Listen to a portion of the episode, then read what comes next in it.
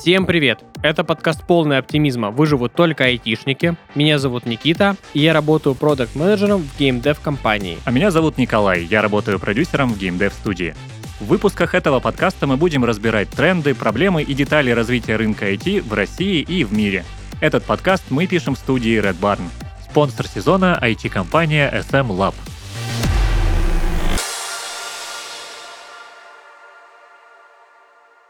Сегодня мы будем обсуждать вопрос технического долга.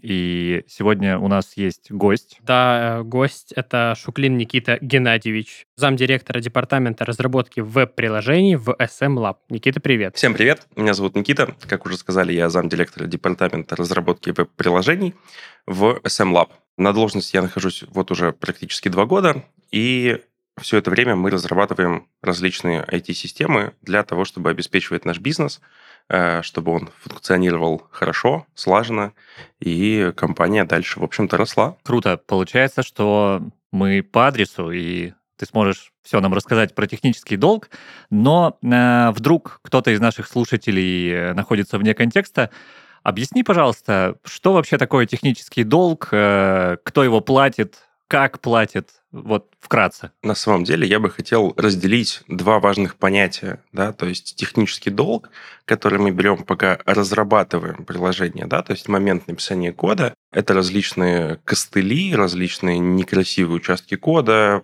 решения, которые там не могут быть дальше переиспользованы, не масштабируемы и так далее, которые мы принимаем для того, чтобы ускориться в моменте, да, ну или по незнанию, там, не знаю, потому что мы некомпетентны или что-то подобное.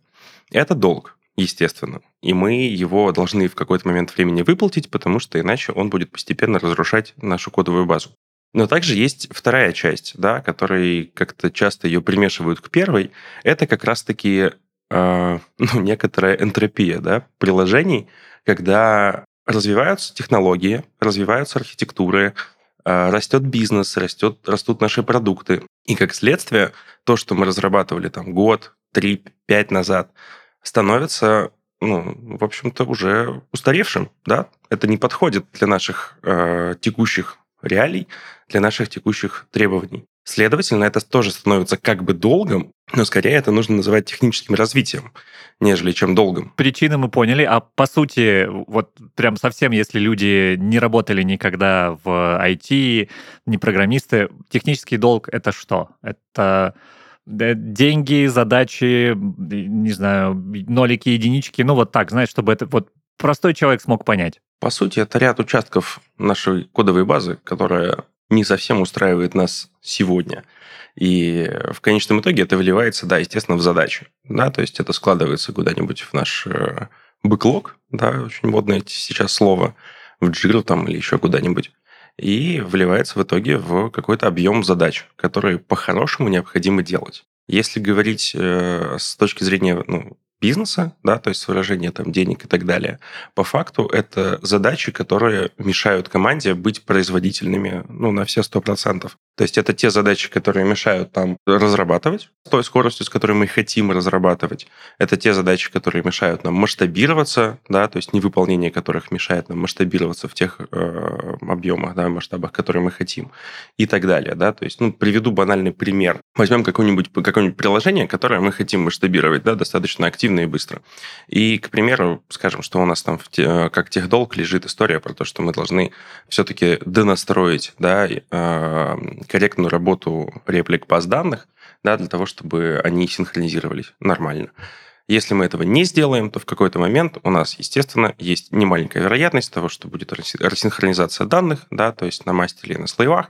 Следовательно, мы можем, в общем-то, потерять в какой-то момент времени достаточно большой объем информации, денег и так далее. То есть если, например, ну, бывает же такое, правильно, если экскаватор перерубит нам кабель питания и какой-то цот отрубится – до свидания, наши данные. До свидания, как бы наши деньги, э, если это ритейл, заказы, э, ну, а следовательно, лояльность и так далее, да, то есть много на самом деле вытекающих. Поэтому, да, это действительно долг, это задача, которую необходимо делать. Многие считают, что технический долг это чуть ли вообще не самая главная проблема э, компаний, больших компаний в следующие несколько, там, 5-10 лет. Что делать вообще в этом случае? Там, не знаю, нужно перестраивать архитектуру или что?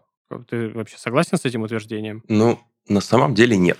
Причин тому, в общем-то, как мы с самого начала проговорили, две. Да? Это технический долг и техническое развитие.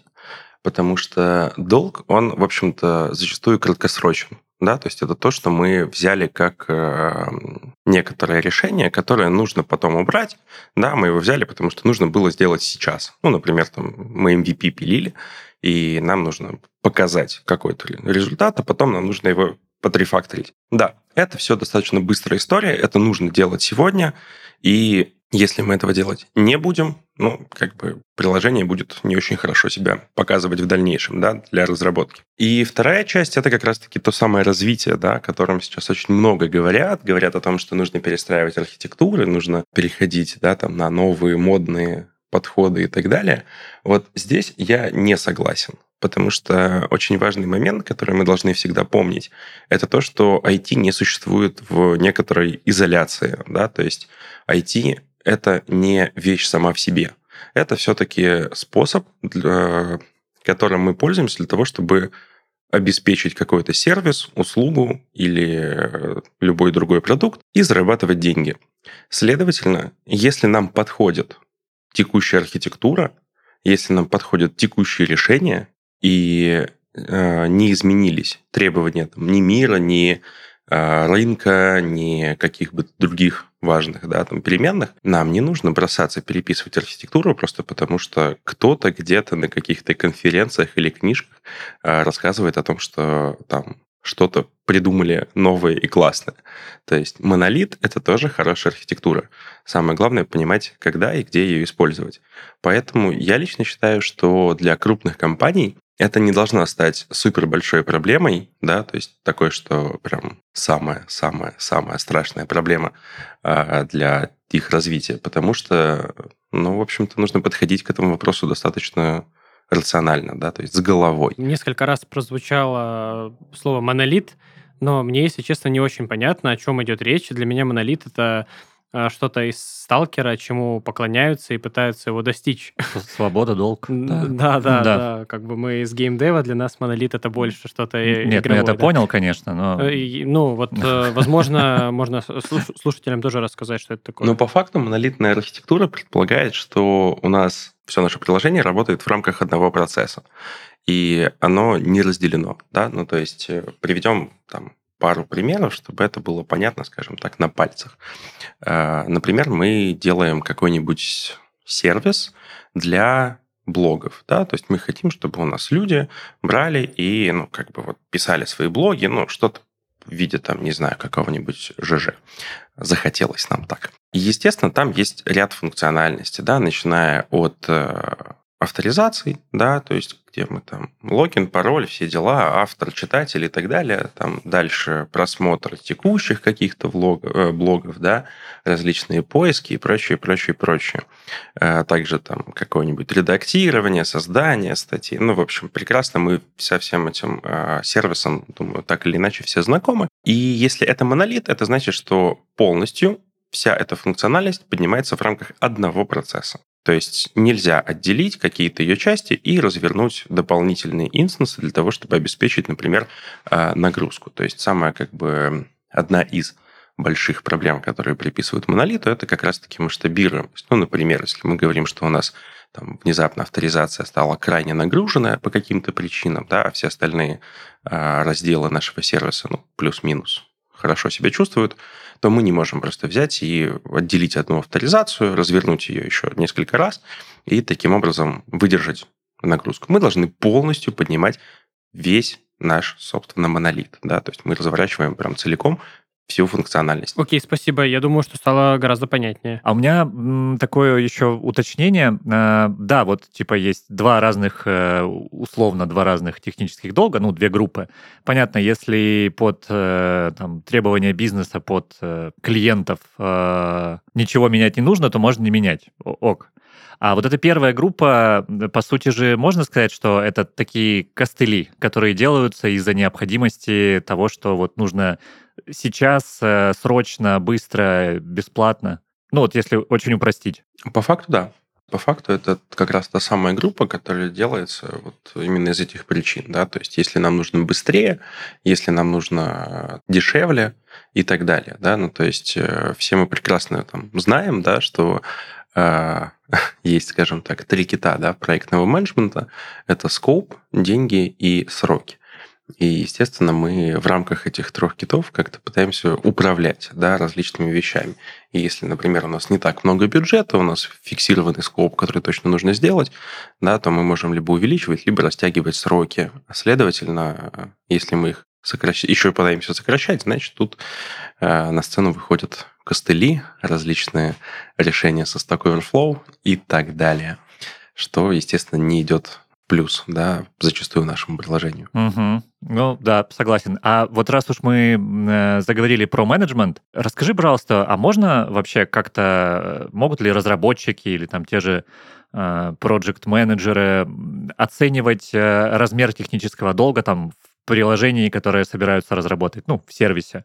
Как-то можно это предвосхитить, понять, как от этого уйти, ну, преуменьшить риск возникновения технического долга, ну или хотя бы понять, как, э, сколько его будет, как с ним работать и какие ресурсы потребуются для того, чтобы там со временем его закрыть. Давай, наверное, попробуем отвечать на этот вопрос последовательно, да, потому что он очень большой. То, что касается оценки на моменте еще реализации, да, то есть когда у нас ничего нет, мы что-то планируем и начинаем реализовывать, можно ли оценить как, как-то объем технического долга? А, да, если он берется осознанно, то есть э, я за свою практику сталкивался с такими ситуациями, когда мы для того, чтобы делать там быстрее, или у нас MVP, да, и мы хотим вот сейчас попробовать, понять вообще, работает или не работает, разобраться с э, там, функционированием, да, или понять э, реакцию наших пользователей, мы делаем вот такой костыль, впиливаем его, смотрим, раскатываем и понимаем, что да, классно, эта фича будет, ну, она прижилась, она нужна, и мы тогда должны ее там, отрефакторить в какой-то момент времени. Естественно, это ну, вот осознанный технический долг, который мы берем вот в момент да, реализации. Следовательно, его объем можно оценить, потому что программист, разработчик, он знает, как сделать хорошо, да, сколько бы это заняло у него времени, и как он сделает на костылях, сколько это займет времени. Следовательно, в момент люди договариваются, да, то есть разработчик договаривается со своим менеджером, там, неважно, продукт оунер это будет или project менеджер, не суть, э, о том, что друзья, давайте мы сейчас сделаем быстро, но сразу же создадим себе задачу на то, чтобы этот долг устранить. Таким образом, мы можем действительно управлять этим долгом, можем прогнозировать его объем. А что касается, вот, скажем так, долга, который возникает неосознанно, да, то есть который мы получаем как плату там за свою некомпетентность или за какие-то попытки, да, там ускорять разработчиков, э, давить на них очень активно и так далее. А объем этого технического долга на самом деле проявить как-то невозможно. То есть э, есть, конечно, попытки, есть инструменты, да, каким-то образом это сделать. Например, самый банальный – это аудит, когда мы привлекаем стороннего разработчика из своей или компании, или э, аудиторов там, других компаний, которые отсматривают наш текущий код, да, и указывают нам те места, которые действительно плохие, узкие и так далее. Также есть там ряд э, инструментов, которые помогают это делать. Ну, то есть, например, там Cube, который может посмотреть на твой код и проанализировать его, сказать, что какие-то есть моменты, да, там с так называемым дурно пахнущим кодом, и это все можно вы, вы, вынести. Но спрогнозировать его появление достаточно сложно, да, потому что это действительно зависит от компетенции разработчиков и от степени на них давления. Дурно пахнущий код же можно выявить, по идее, на, на этапе ревью. Да, но, опять же, это зависит от текущих условий. Если мы давим, то ревью пропускает такие куски. Если мы э, не давим, у нас ну, там, размеренная, да, хорошая разработка, э, ну, то есть как вот в канбане это принято, да, когда мы делаем, э, то есть самое важное, да, там, это не быстрее, а это такт, да, то есть э, мы должны делать с одинаковой скоростью, одинаковые части, да, поставлять. Вот, если у нас такая разработка, то, естественно, да, там на код-ревью такие вещи будут выявляться. Плюс, опять же, там важный момент, я слишком часто за этот подкаст говорю это слово, компетентность, да, то есть если человек понимает, что это дурно пахнущий код, классно, мы получим э, какой-то комментарий, да, мы получим реджект этого pull реквеста и у нас все хорошо. Но если ревьюер не, э, ну, не выявил, да, этот дурно пахнущий код, в таком случае у нас, ну, к сожалению, появился тех долг, который мы получили просто потому что. А ты еще употребил э, такое слово, если я правильно услышал, сонар куб? Да. А что это? Это инструмент э, статического анализа кода, который проходится по нашей кодовой базе, и на основе своих алгоритмов и правил э, нам показывает определенные метрики да, там, по коду. Он нам может показать различные ошибки с точки зрения там, своих знаний о безопасности, да, то есть если мы, например, допускаем какие-то распространенные ошибки, он может посмотреть на наши зависимости с точки зрения, а, опять же, тех же самых уязвимостей, да, там, или каких-то таких вещей.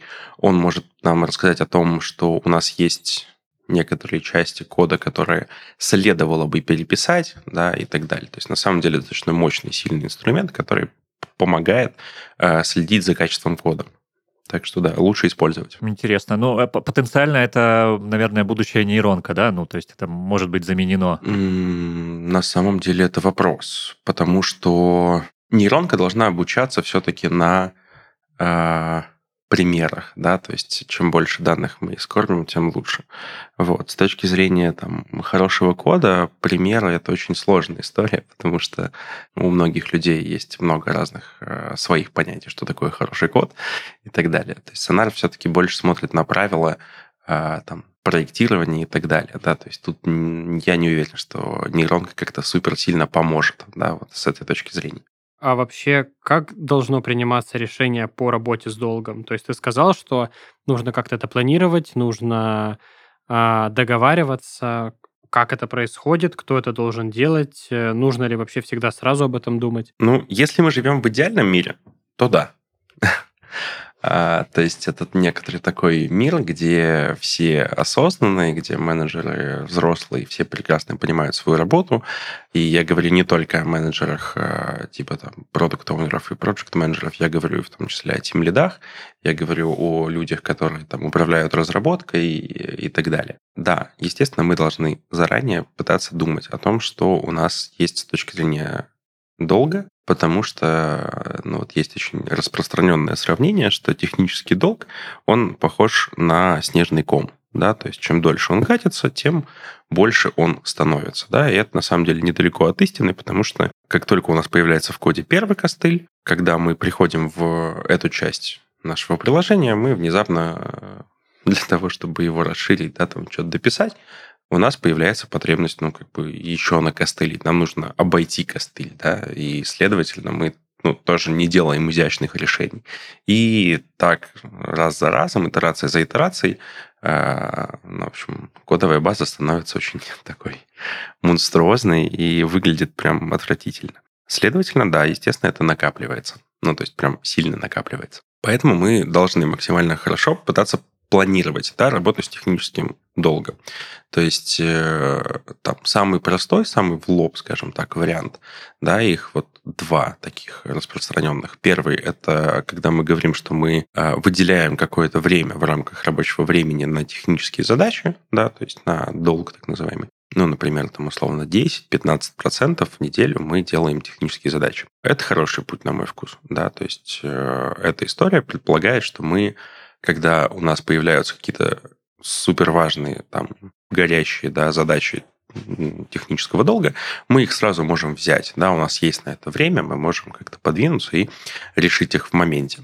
Есть второй путь, который мне нравится намного меньше, когда выделяются так называемые технические спринты. Когда команда а, долгое какое-то время делает а, вначале бизнес, бизнес, бизнес, а потом садится и в там, неделю, две, три, какое-то количество времени делает только технические задачи, да, там разгребает тот самый техдолг. Но плохо он именно тем, что долгое время снежный ком, к сожалению, да, он катится и становится больше. Следовательно, объем больше, следовательно, мы получаем как бы потребность в большем времени для того, чтобы его исправить. А если вот, э, к примеру, оттолкнуться вообще от обратного, можно ли жить, э, закрывая вообще ми- минимум минимумов э, или вообще не закрывая технический долг? Ну и по твоим ощущениям, сколько можно вообще в таком режиме протянуть? Слушай, вообще можно. Ну, это вполне реальная да, стратегия развития продукта, если, например, мы понимаем, что мы делаем интернет-магазин для, не знаю, плюшевых игрушек, которые вяжет там наша жена, вот, и мы понимаем, что этот магазин не будет как-то расти, он не будет супер активно развиваться, да, то есть э, у него там клиентской базы будет, не знаю, три пользователя в месяц, условно говоря, э, поэтому ну, не работает нам что-то, или написано не очень криво. Ну и ладно, это короткий проект, который в дальнейшем не будет дорабатываться. Хорошо, с этим долго можно спокойно жить. Если мы все-таки планируем развивать долго наш продукт, да, то есть жить с ним достаточно долго, а, то я считаю, что ну, как бы закрывать глаза на долг нет, нельзя. Потому что в какой-то момент времени это приведет ну, к практически полной остановке. Да? То есть понятно, что здесь нужно рационально подходить именно к этому вопросу, да? мы уже об этом немножко говорили, а, и оценивать да, те бенефиты, да, то есть э, там ускорение и прочие вещи, и те финансовые, да, там затраты, которые мы а, там платим разработчику, да, то есть нужно взвесить, что мы получим, если выполним техдолг, да, то есть что мы потеряем, что мы получим, и что мы получим и потеряем, если мы его не выполним, да, то есть не выплатим. И взвесить это все дело на весах, понять, где все-таки будет больше выгоды, да, будет больше прибыли.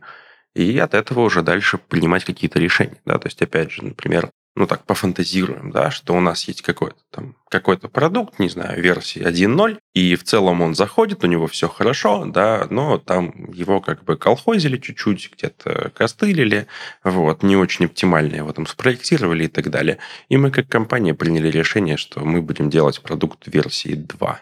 Значит, мы можем закрыть глаза на весь технический долг в первом продукте. Это нормально. Мы просто переписываем его заново. Да, это путь. Ну, то есть мы взвесили, посмотрели, поняли, что да, действительно нам нужно переписать, потому что первый продукт, ну, версия 1, не соответствует текущим требованиям мира. Поэтому тут, да, здравый смысл. Здравый смысл всегда должен преобладать в этом плане. Астронавт Сэм близок к завершению миссии на Луне по добыче гелия-3. Но неожиданное событие на лунной базе запускает цепочку событий – и Сэм начинает играть в кошки-мышки с бортовым компьютером Джерти, оснащенным искусственным интеллектом. Поп-культура пророчила крах цивилизации еще до того, как нейросети стали частью нашей повседневности. Но от тебя, если честно, звучит угрожающе. В первый раз захотел провалить проверку на капчу или признать, что выживут только станичники. Как раз сейчас об этом и поговорим. В одноименной рубрике нашего подкаста обсуждаем, как массовая культура предвосхитила развитие современных технологий. Ну что ж, а, Луна 2112 по сути, там тоже есть э, искусственный интеллект, э, как будто бы он добрый, но не добрый, практически как у Кубрика было. И все это выглядит э, довольно интересно, именно визуальный стиль фильма. Интересный, но сейчас мы не об этом не там будем даже, Боуи обсуждать, да? Там даже практически одна локация в этом фильме, да. можно сказать. Да. А как думаешь, мы уже на том этапе, где вот э, вроде ты такой там э, общаешься с э, языковой моделью, и у вас так все классно, а потом хоп, и ты узнаешь, что, оказывается, у нее-то на тебя план. Ну, э, что ты поднимаешь э, под планом? Вообще общение с ИИ — это такое сомнительное мероприятие, потому что э, все ИИ, они хоть и пытаются быть похожими на человека, они обычно отвечают чем-то очень э, отстраненным, очень безэмоциональным и очень вежливым. А общение людей заключается в том, что они в основном ну, обмениваются какими-то эмоциями и э, своими состояниями. И вот как раз в фильме, где главный герой общался с ИИ, вроде бы добрым, вроде бы и злым, э, мне кажется, что у него просто не было выбора, кроме того, как принять вот тот факт, э, что у него есть кто-то, а, с кем можно пообщаться с любыми намерениями, либо сойти с ума получается. Ну да, но а мы сейчас добровольно идем на то, чтобы, ну не мы, многие люди, давай из нашего общества, да, идут на то, чтобы вот э, общаться с искусственным интеллектом. Притом это просто языковая модель, это даже не то, чтобы... А я на самом деле не видел реальных примеров, чтобы люди прям получали какое-то великое удовольствие от общения с ИИ. По приколу согласен, да, там вышла какая-то новая модель, можно поклацать, не знаю, там погенерировать в Midjourney картинки, пообщаться с чат GPT, но э, на каких-то серьезных основаниях, мне кажется, сложно общаться. Но с... это у нас э, не распространено, потому что в целом э, как-то общество другое. Ну, например, вспомним ту же Японию, да? Люди, многие молодые, просто безвылазно сидят дома, и там уже придумано очень много и программ, и девайсов, и чего только не придумано для того, чтобы заменять э, общение с человеком. Это можно вот всегда быть э, на шаг ближе к замене, но никогда ты э, не получишь того результата, как вот взаимодействие с другими людьми. Так устроена наша природа.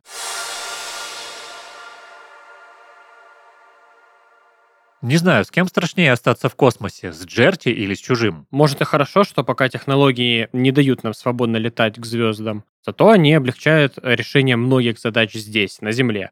Например, разработки партнера этого сезона IT-компании SM Lab помогают выстраивать новый подход к ведению бизнеса. SM Lab – IT-компания в составе группы компаний Sportmaster, которая создает технологии для роста и развития бренда. Приложение для актуализации цен, чехол на телефон со встроенным сканером, задачник для каждого сотрудника. Эти и другие разработки от SM Lab помогают спортмастеру развивать флагманские продукты, создавать приложения для внутреннего пользования и автоматизировать профессии в компании. Команда работает на актуальном стеке и использует гибкие практики Agile, DevOps, Kanban, Scrum. Развитие в SM Lab происходит по модели T-Shape, у каждого есть возможность пробовать себя в чем-то новом и не ограничиваться узкой специализацией. Сейчас в SM Lab более 80 продуктовых команд и 2000 сотрудников, и компания продолжает расти. Им всегда нужны системные аналитики, джависты, ораклисты и тестировщики. Посмотреть актуальные вакансии можно по ссылке в описании выпуска, а познакомиться с сотрудниками и узнать команду изнутри на одной из IT-конференций. Ежегодный SM Lab ждет вас на Analyst Days, InfoStart Event и SQA Days. Мы сегодня уже затрагивали тему монолита, и, насколько я понимаю, другая архитектура, наверное, неправильно будет назвать это развитием, другая архитектура — это микросервисная архитектура, которая, э, по идее, э, решает э, часть проблем с техническим долгом. Расскажи, пожалуйста, что это за такая архитектура, и правда ли она может помочь от этой проблемы? Ну, по факту, микросервисная архитектура предполагает, что мы на каждую функциональность, да, небольшую, выделяем отдельный сервис. У микросервисной архитектуры на самом деле много требований и достаточно много там ограничений, которые предполагают, да, там, что у нас для каждого сервиса есть э, своя, да, необходимая для нее база, для этого сервиса база данных. Вот, э, он полностью может функционировать самостоятельно и так далее. Да? То есть есть ряд как бы, требований к таким сервисам. Плюс э, говорят о том, что микросервис должен быть действительно именно микросервисом и так далее. Решает ли микросервисная архитектура проблемы с техдолгом? Я лично считаю, что нет. Потому что это ну, во-первых, это плоскость, да, вот того самого там долга, да, который архитектурный, и нам нужно очень четко понимать, нужно ли нам менять архитектуру потребности у всех разные. У всех продуктов они э, своеобразные, и где-то больше подходит все-таки да, там, монолитная архитектура, потому что она дешевле ибо микросервисы накладывают очень большие ограничения в том числе, да, то есть они решают ряд вещей, потому что мы можем там масштабироваться как угодно и так далее, но они в том числе и накладывают достаточно много ограничений. Например, там в плане взаимодействия, да, то есть э, общение между сервисами. Это все сетевые издержки, и как бы ими тоже там нельзя пренебрегать, да, то есть нам нужно выстроить, не знаю, там, возможно, шины данных и прочие подобные вещи, да, то есть очень хорошо проработать эту архитектуру, и э, поддерживать, да, то есть самое сложное и самое важное это то, что а, мы должны ее ну, каким-то образом поддерживать. А это значит, что мы тратим просто безумное количество времени и денег на там, документацию, да, и на ее актуализацию, что самое главное. Вот. Мы начинаем достаточно активно молиться на людей, которые обладают полной да, экспертизой в рамках всех наших там сервисов или какой-то большей ее части и так далее. А у меня был один из кейсов, когда пришел молодой человек, а, устраиваться на работу, и он рассказывал о том, что в его компании было порядка 200 микросервисов.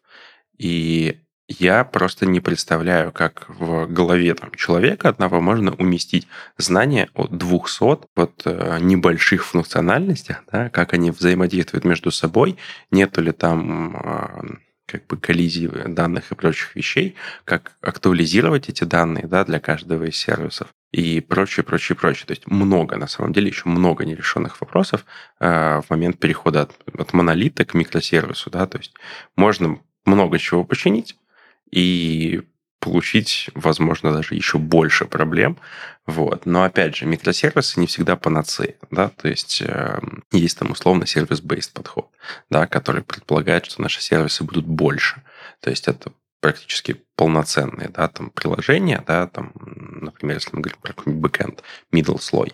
Вот. Но, тем не менее, это не настолько маленькое атомарное, как микросервисы. Они могут вполне себе быть устойчивыми и там, большими, да, но при этом они обладают, да, там хорошими э, свойствами, как от э, такой монолитной, да, там истории от подхода, да, потому что у нас меньше взаимодействия, меньше общения, мы можем у себя там выстроить какой-нибудь кэш и так далее, и у нас все будет хорошо, данные внутри, все располагаются, да, не тратим кучу ресурсов на там, сетевые взаимодействия и прочие вещи. И также там преимуществами сервисов, потому что все-таки это сервисы, они могут масштабироваться, мы можем их отдельно разрабатывать, отдельными, возможно, командами, если это необходимо, и так далее. То есть на самом деле архитектура как бы не две не микросервисы и монолиты.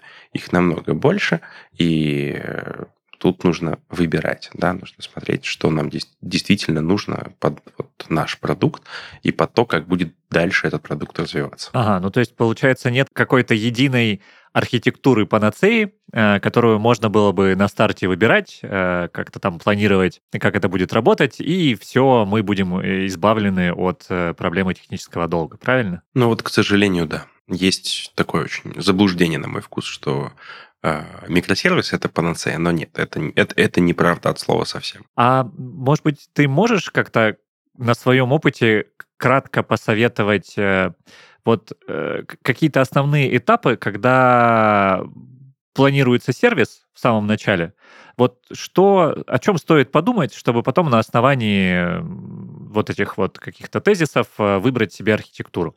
Ты уже чуть-чуть затронул это, когда вот мы сейчас разговаривали про микросервисную архитектуру. Ну, может быть, что-то более общее. То есть там нужно понять, э, там, какое количество пользователей, какие страны, э, там, ну, насколько параллельно там все должно работать. Ну, вот что-то такое, может быть. Сможешь какую-то дать маленькую подсказочку, чтобы там наши слушатели, возможно, когда выбирали, а когда будут выбирать э, архитектуру, знали, с чего начинать? Это очень такой вопрос, который на самом деле нас лишает части контекста, да, потому что выбор архитектуры это всегда комплексное мероприятие, да, ну то есть э, нельзя сказать, что мы вот начнем с чего-то и дальше на этом небольшом чем-то э, построим наш выбор, да, это всегда такой достаточно большой комплекс э, различных параметров. И что хуже всего, это решение будет практически всегда компромиссным. Да? То есть, э, к сожалению, нет идеальных архитектур, нет э, каких-то идеальных подходов, да, которые вот какой-то конкретной ситуации будут подходить прям вот без минусов. Да? Но если говорить о важных моментах, на которые стоит обращать внимание, да, это все-таки я бы смотрел на, во-первых, нагрузку. Это действительно важная история, да, то есть эм, как будет развиваться нагрузка. Потому что сегодня мы, может быть, обслуживаем 200 клиентов в день, и нагрузка минимальная. Но если наша цель, не знаю, миллион клиентов в день, то понятно, что э, это сыграет очень большую да, роль в выборе. Дальше это вопрос того, как мы будем строить э, взаимодействие да, то есть какие будут интеграции, с кем мы будем интегрироваться. Если это какой-то изолированный продукт, это одна история. Если это продукта в рамках компании, да, то тут нужно, конечно же, этот, этот момент заранее постараться продумать, да, то есть как мы будем взаимодействовать, где мы будем хранить данные, потому что, опять же, да, мы можем ходить к кому-то постоянно за данными, да, и спрашивать их, мы можем сделать у себя определенную реплику, да, там, и такой а кэш выстроить, там, и обновлять его раз в сутки или еще что-то, да, ну, то есть масса вариантов. Также с точки зрения да, там, выбора архитектуры я бы еще подумал над тем, э, как мы будем разрабатывать. Да? То есть э, такой тоже важный момент, на мой вкус, как менеджера. Будет ли у нас это одна команда, планируем ли мы да, одну команду на эту историю пустить, или мы в дальнейшем планируем все-таки распараллелить как-то разработку и так далее, да, потому что здесь, к сожалению, или к счастью, уж не знаю, это тоже влияет, да, потому что монолит, например, разрабатывать э, там пятью командами сложно, а, потому что они постоянно мешаются, это постоянные сложности там с диплоем и так далее, это большие регрессы и вот эта вот вся история. Наверное, да, там, если мы понимаем, что у нас будет энное количество там, команд, продуктовых, да, то, наверное, имеет смысл как-то делить наши сервисы на какие-то перевариваемые части там и так далее. Ну, по крайней мере, вот три таких показателя можно выделить. Так, на самом деле, об этом можно еще достаточно много разговаривать, какие еще есть э, нефункциональные требования при определении архитектуры. Класс, спасибо. Я думаю, это уже будет полезно. Да, у меня пока ты отвечал на вопрос, э, родился еще один вопрос – в целом, насколько вот реальная идея, если э, нанимать людей, которые будут э, только что делать, копаться в Легаси и э, доделывать то, что не успела команда. Вообще это реальная история или нет? Это, мне кажется, идея, которая посещает в среднем каждую компанию ориентировочно раз в год, раз в два года, э, создать какую-то команду, которая будет почищать за всеми хвосты. Практика показывает, что это нереальная история вообще. Причины тому две. Как мы уже говорили, компетентность да, людей и интересность этих задач. То есть э, для того, чтобы мы разгребали этих долг, мы должны ну, как бы не порождать новый в процессе. Следовательно, нам нужны сильные разработчики, да, то есть хотя бы там middle plus и выше, да, которые понимают, э, почему что-то написано плохо и как это сделать хорошо. И второй момент это то, что эти задачи, к сожалению, практически всегда неинтересны. То есть в них нет никакой ценности с точки зрения там какой-то бизнес-логики.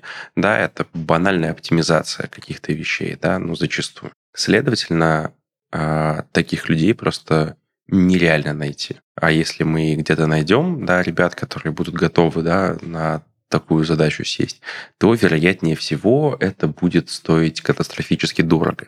Потому что, к сожалению, из всех мотиваторов, которые я знаю, которые могут побудить людей вот заниматься такой рутинной, неинтересной работой, э, это деньги. И ну, если вы готовы платить там, я не знаю, в три раза дороже рынка, э, да, на год, на два вы, может быть, э, возьмете такого человека – поработаете с ним, потом он накопит денег, решит свои проблемы финансовые и уйдет. Вот, и вы будете искать нового. А так нет. Идея не жизнеспособна, не, не жизнеспособна абсолютно. А как же, знаешь, есть поговорка, что если э, тебе нужно узнать что-то техническое, то это просто YouTube и блог... Overflow? блогеры, нет, блогеры из Индии. Они же, ну, ну, люди в Индии, они просто знают все что бы ты не хотел узнать. Нельзя вот таких нанять, и они довольно мало берут. И вот чтобы они сидели, это ковыряли. Ты имеешь в виду, нельзя ли нанять там 100 индийских э, программистов, которые... Да. А, можно, можно. Есть одно но, э, я не знаю, слышал ты эту шутку или нет, но говорят, что индийские блогеры индийские программисты получают э, зарплату за строчки кода. И в некоторых проектах были найдены итераторы, которые перебирали через э, else, э, if-else, да, а, там от одного до сотни, вот именно else потому что это больше, да, то есть это больше объем кода. Вот. Или были, например, там вставлены какие-то огромные комментарии, да, из книг там и прочие подобные штуки. Вот. Если ты готов на такое, ну да, отличный план, хороший. Понял, понял, ясно. Если возвращаться к техническому долгу снова, а можешь ли вообще ты оценить, насколько эта проблема касается нашего рынка и каких-то разных сегментов от, к примеру, там онлайн-банков до любой другой сферы, геймдева и так далее. По поводу нашего рынка, ну, мне кажется, что вопрос долга, да, технического, как одной, так и другой его категории, касается всех. Так как нет какой-то серебряной пули, да, чтобы от него избавиться, то все, вообще все разработчики этому достаточно активно и сильно подвержены. Что касается сфер э, деятельности, да, там банкинг или ритейл или еще что-то, здесь на самом деле есть э, ничем не подтвержденная, к сожалению, нет статистики, да, там собранной, ну, то есть я не могу ее предоставить, но вот по опыту, по диалогам с на самом деле огромной массой кандидатов, да, с которых мы нанимаем на работу, и своему опыту я могу сказать, что банкинг а, достаточно активно, например, закручивает гайки, да, в плане того, чтобы там не было костылей и так далее. Причин тому как бы несколько. Первое – это то, что плюс-минус все понимают, что проще сразу написать «хорошо», да, и не плодить кучу костылей, чем потом, да, там переписывать или... Ну, то есть все на это уже наткнулись, да, то есть большая часть наших э, больших банков прошла уже там цифровые трансформации, да, они перешли в agile, их всех научили, туда пришли новые ребята, которые, ну вот, э, молоды, да, и понимают ценность там э, отсутствия этих долга и так далее. Плюс есть внутренние регламенты, которых достаточно много, да, то есть там, я прекрасно понимаю, что в банках есть э, много требований с точки зрения там, как безопасности, так и в целом дефект, э, к дефектности. Да? То есть их должно быть ноль. Особенно дефектов там, на мастер-системах, из-за которых банк может не работать. Следовательно, да, все-таки качеству там уделяется больше времени. А это ведет к тому, что долго, как такового долга, все-таки меньше. Понятно, что есть вторая, вторая часть, да, то есть это устаревание наших продуктов, да, и развитие технологий и так далее. То есть различные новые версии там, фреймворков нужно переводить и так далее. Да, эта часть есть. Ну, то есть, как бы мир движется вперед, но банкинг старается догонять, да, потому что, опять же, у менеджеров есть понимание, что это дешевле. А, ритейл, кстати говоря, такой же. Ну, то есть, вот э, я работал в банке, я работаю сейчас в SM-лабе, и я могу сказать, что с точки зрения нетерпимости к некачественному коду, с точки зрения нетерпимости к дефектам, э, это очень похожие сферы, потому что и там, и там это лишает нас денег. Да? Ну, то есть э, клиенты уходят, клиенты не покупают, а с тем, что в ритейле сейчас очень большой сегмент э, все-таки, да, это онлайн. Если уж не продаж, то, по крайней мере, именно контакта с клиентом, да, то есть взаимодействие с точки зрения того, что клиент может найти э, товар, да, потом вернуться в магазин, купить его или еще что-то, да, то есть в любом случае продукт должен работать идеально, иначе он пойдет к нашему конкуренту, к любому конкуренту, э, или там на Озон и закажет там. Вот, поэтому, да, мы, ну, то есть с точки зрения техдолга, вот такие сегменты, где дефекты напрямую влияют, да, на, на а, прибыль, там долго немного, потому что много времени уделяется, много внимания, точнее, уделяется качеству, да, и качеству не только приложения, но и кода, да, то есть, э, например, из таких важных вещей, это то, что, например, в SMLab э, мы порой можем даже принять решение о ну, достаточно больших реинжинирингах ряда систем, потому что мы понимаем, что развивать их дальше будет дорого и, возможно, небезопасно.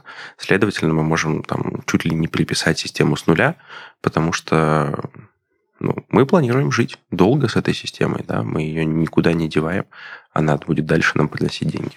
Если брать другие сегменты, да, ну, то есть, э, например, там, страхование, да, где, в общем-то, на айтишных системах не так много лежит, да, там есть под капотом коробка, которая, в общем-то, работает, но вокруг да, это может работать нехорошо. Но даже если это будет работать нехорошо, операторы спокойно перейдут там на Excel, потом довобьют. Ну, то есть, да, это чуть дороже, это, но это дешевый труд на самом деле. В целом все уже привыкли, и там с этим хуже. Ну, то есть, там огромный объем э, долга, потому что э, менеджмент требует быстрее и быстрее, нужно больше, нужно это самое, нужно выпускать, да, там, э, функциональность и так далее, но ее качестве мало там, заботиться. Поэтому тут да, от сферы, от сферы есть корреляция, большая корреляция на, к объему тех долга. А скажи, а в зависимости от рынка есть какая-то корреляция? То есть если это какой-то глобальный, супер огромный сервис, который работает по всему миру, то, по идее, э, там проблема технического долга будет и острее, и ее сложнее будет решить, верно? Ну, кстати, я так не думаю. Расскажи, интересно, почему? Потому что, ну, смотри, если мы говорим про большие компании, которые там представлены в а, разных государствах и так далее, да, то есть распространены по всему миру, то что здесь важно? Первое, это все-таки объем самого продукта, да, то есть э, есть сервисы, которые, которыми пользуются прям в огромном да, количестве пользователей во всем мире. Ну, например, тот же Zoom, да, нам всем известный, прекрасный. От того, что в Zoom появился, появились какие-то страны, да, начали пользоваться люди, он больше сам по себе не стал. Ну, то есть, возможно, есть какие-то небольшие доработки с точки зрения, там, а, возможно, законодательства или еще чего-то, ну, то есть, там, регуляторы какие-то работают. Но в целом само приложение больше не стало. Ну, то есть, э, оно не изменилось. Вот пользовались им, не знаю, 10 миллионов людей. Классно. 100 миллионов. Изменилась только нагрузка. Ну, то есть, э, в эту сторону им нужно проработать, да, чтобы не падать, поддерживать нормальную связь. А так, ну, почему должен вырасти тебя долг? Ты знаешь, э, вот в геймдеве, например, у тебя чем больше пользователей у игры, тем больше, ну, помимо нагрузки, тем больше вероятность того, что кто-то что-то сломает. То есть есть э, категория пользователей, которые, я даже не говорю там, да, условно какие-то хакеры, нет, правда, какие-то просто очень любопытные пользователи, которые любят все ломать. И чем их больше, тем вероятнее они что-то сломают, и это нужно будет вот как раз-таки костылить, потому что когда у тебя игра-сервис, ты тоже не можешь допустить, чтобы она там какой-то долгий период э, не работала. И э, вот за счет этого, если мы говорим про игросервисы, там накапливается количество технического долга. А получается, в классическом IT вот нет таких да, пользователей, которые чисто ради интереса, без злого умысла начинают э, что-то ломать. Тут, как сказать, по большому счету, тебе, ты же говоришь о том, что ну, игроки ломают игру с точки зрения, там, не знаю, нахождения каких-то отсутствующих коллизий, да, там, или э, каких-то не, ну, там, взаимодействий механик, да, которые... Не-не, там вот э, игра-сервис, там же очень много микротранзакций. И вот как раз такие игроки, э, коллизии-то это ладно, это хорошие игроки, которые еще тебе потом баг-репорт пришлют, и вообще здорово. Нет, они э, начинают придумывать, как там э, поиграться с региональными ценами, как что-то купить дешевле, чем оно продается. То есть именно то, что прям дамажит бизнес. Ну, с этой точки зрения, да, действительно, и в классическом IT у тебя ровно те же самые проблемы, да, то есть есть также региональные цены, есть также ну, в общем, точно такие же проблемы.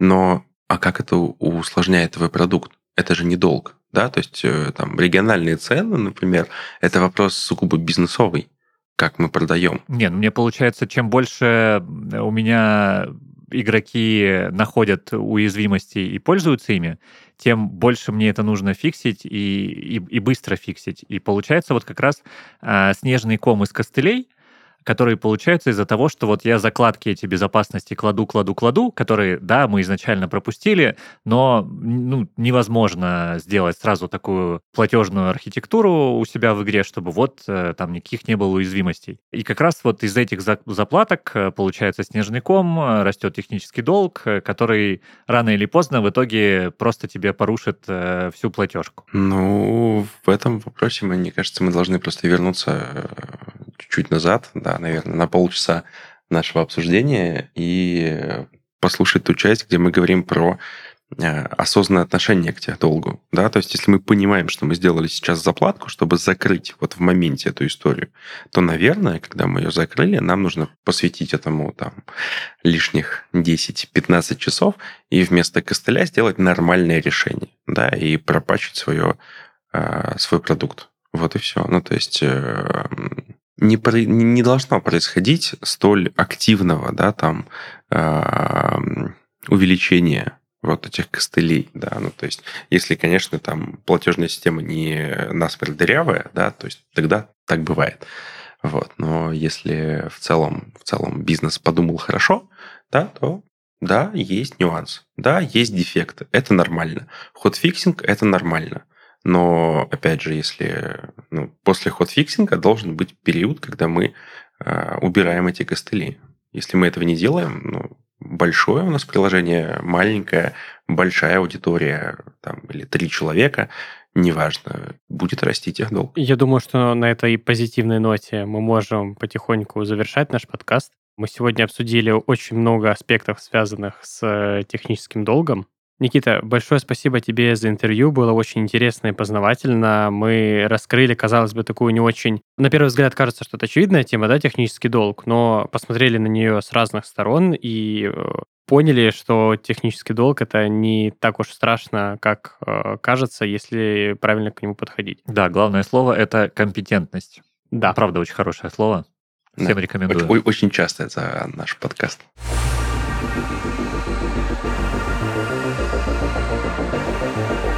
Это был подкаст «Полный оптимизма. Выживут только айтишники». Подписывайтесь на нас на всех платформах, комментируйте и делитесь с друзьями. С вами были Никита и Николай. Всем, Всем пока. Всем пока. Всем пока. Люди.